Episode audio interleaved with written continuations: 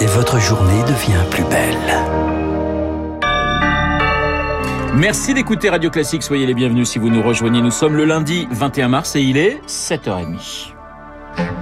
La matinale de Radio Classique avec Renaud Blanc. Et avec Charles Bonner pour le journal. Bonjour Charles. Bonjour Renaud, bonjour à tous. À la une ce matin, la peur des réfugiés ukrainiens face aux frappes russes. Ils sont 10 millions à avoir quitté leur maison selon l'ONU. 10 millions, c'est un quart de la population du pays.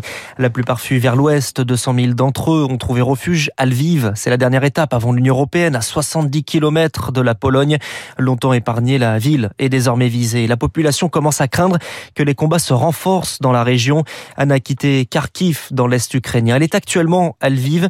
Écoutez son témoignage recueilli par Rémi Vallès pour Radio Classique.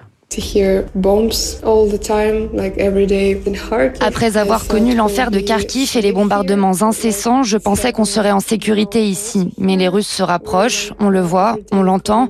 Pour l'instant, on peut toujours sortir dans le centre-ville, prendre l'air, mais les gens sont effrayés. On commence à manquer de ressources. C'est aussi de plus en plus compliqué de trouver certains médicaments dont mon père a besoin.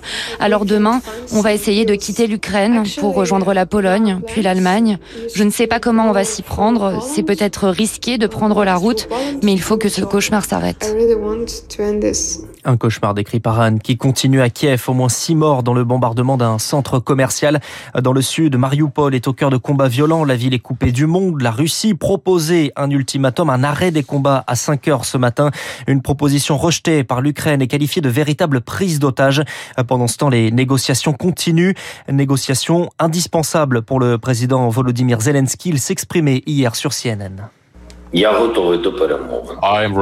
Je suis prêt à négocier. Sans négociation, on n'arrêtera pas la guerre.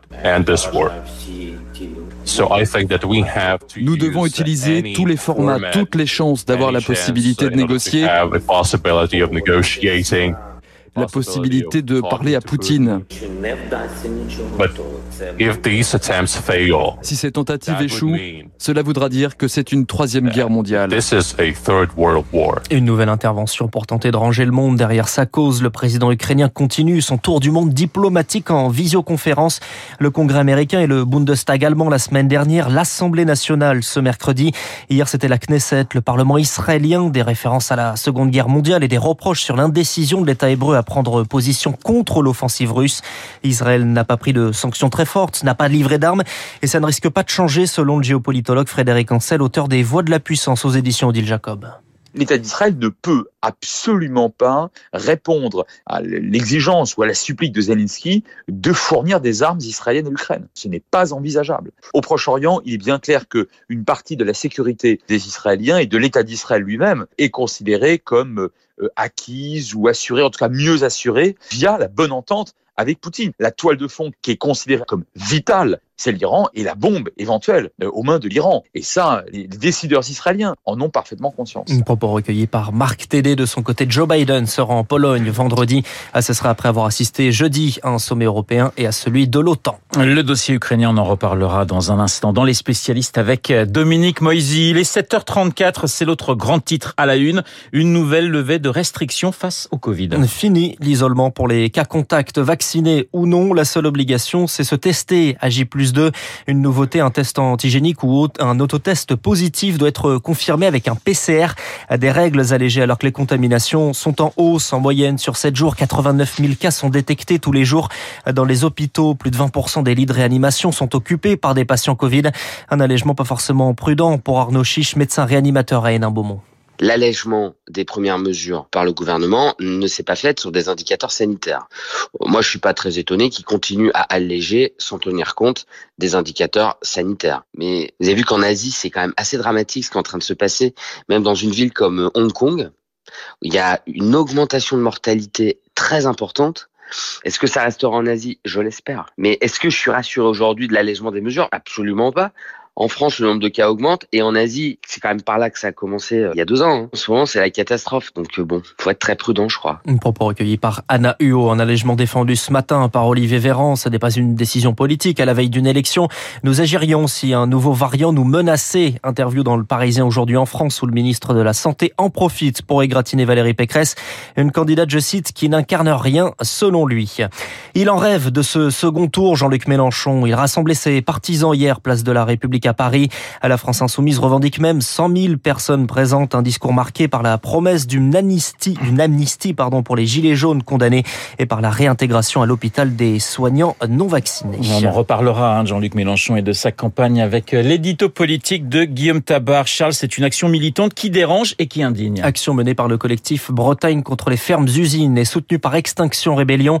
Action contre l'agro-industrie. 1500 tonnes de céréales déversées sur des rails dans le Morbihan. Désormais impossible à récupérer en pleine guerre en Ukraine, c'est inconscient selon Jean-François Loiseau. Il est le président d'Intercéréales déjà dans une période euh, normale et apaisée, euh, saccager le travail euh, des agriculteurs, c'est purement scandaleux. Et qui plus est, quand vous rajoutez cette guerre terrible, il va y avoir des tensions lourdes dans le monde entier parce que l'Ukraine est un très grand pays producteur et exportateur de blé. Et donc, on va avoir d'ici trois semaines à un mois des demandes très fortes. Moi, j'ai déjà des demandes de beaucoup de pays pour qu'on leur envoie du blé. Là, c'est vraiment s'attaquer à un produit très emblématique. Il faut se rendre compte qu'on vit dans un pays de riches, Là, c'est vraiment un acte euh, d'une violence morale euh, qui n'appelle aucune clémence. Propos recueilli par Zaïs Perronin. Des opérations de blocage ce matin, mouvement de colère contre la hausse des prix du carburant. Routier, chauffeur de taxi professionnel du bâtiment. Opération escargot ce matin dans le Doubs. Des blocages sur l'A1 et la 23 dans le Nord. Même chose dans les Bouches du Rhône autour de Marseille. En Belgique, une voiture a foncé dans la foule hier matin près de Louvière. Le bilan est de 6 morts, 26 blessés, dont 10 dans un état grave. La thèse terroriste n'est pas privilégiée par les autorités. Charles, débute aujourd'hui la semaine de la presse dans les écoles. Le thème cette année, s'informer pour comprendre le monde. Des ateliers organisés pour apprendre à vérifier les informations, à détecter les fausses nouvelles. Elles se multiplient autour du Covid, de la guerre en Ukraine, de la présidentielle. Parmi les associations qui font de l'éducation aux médias, Fragile intervient dans les Pays de la Loire. Marwan Aboud en est le coordinateur et il le voit, les enfants ont conscience de la désinformation, notamment sur Internet ils s'en rendent compte ou en tout cas il et elle en parlent. Mais après, je pense qu'ils sont régulièrement démunis à se dire euh, je ne sais pas comment concrètement faire pour aller vérifier et j'ai la flemme aussi. Nous, quand on veut aborder les fake news, on commence par aborder euh, la création de l'information et le rôle et la déontologie journalistique. Et ça, ils sont assez euh, satisfaits de se rendre compte que c'est une démarche que eux peuvent euh, s'approprier. Le fait de croiser les sources, quand un copain ou une copine nous raconte quelque chose, bah, on peut aussi se poser la question et se dire, tiens, je vais peut-être aller vérifier ailleurs pour pas être trop crédule. Un propos recueilli par Augustin Lefebvre. Et puis on termine avec du sport, du rugby et Fabien Galtier qui signe pour 5 ans de plus. Le sélectionneur du 15 de France sera donc à la tête des Bleus pour la prochaine Coupe du Monde. C'est l'an prochain en France. Prochain objectif, évidemment, après le Grand Chelem remporté dans le tournoi des Six Nations ce week-end. Et puis en football en Ligue 1, Marseille s'accroche à sa deuxième place. Victoire hier soir contre le quatrième Nice de Buzyn. Dans le même temps, Paris à la peine, battu 3-0 par Monaco. Écoutez, on va pas hein, le cacher. C'était pour moi un très bon week-end sportif entre la victoire de l'équipe de France de rugby magnifique. Vous en avez de la chance. Hein. Et puis quelques bons résultats du côté du foot. C'était parfait de mon côté. Merci Charles. On vous retrouve à 8h30 pour un prochain point d'actualité. Il est pratiquement 7h39 sur Radio Classique. Dans un instant, Dominique Moisy pour évoquer évidemment le cas de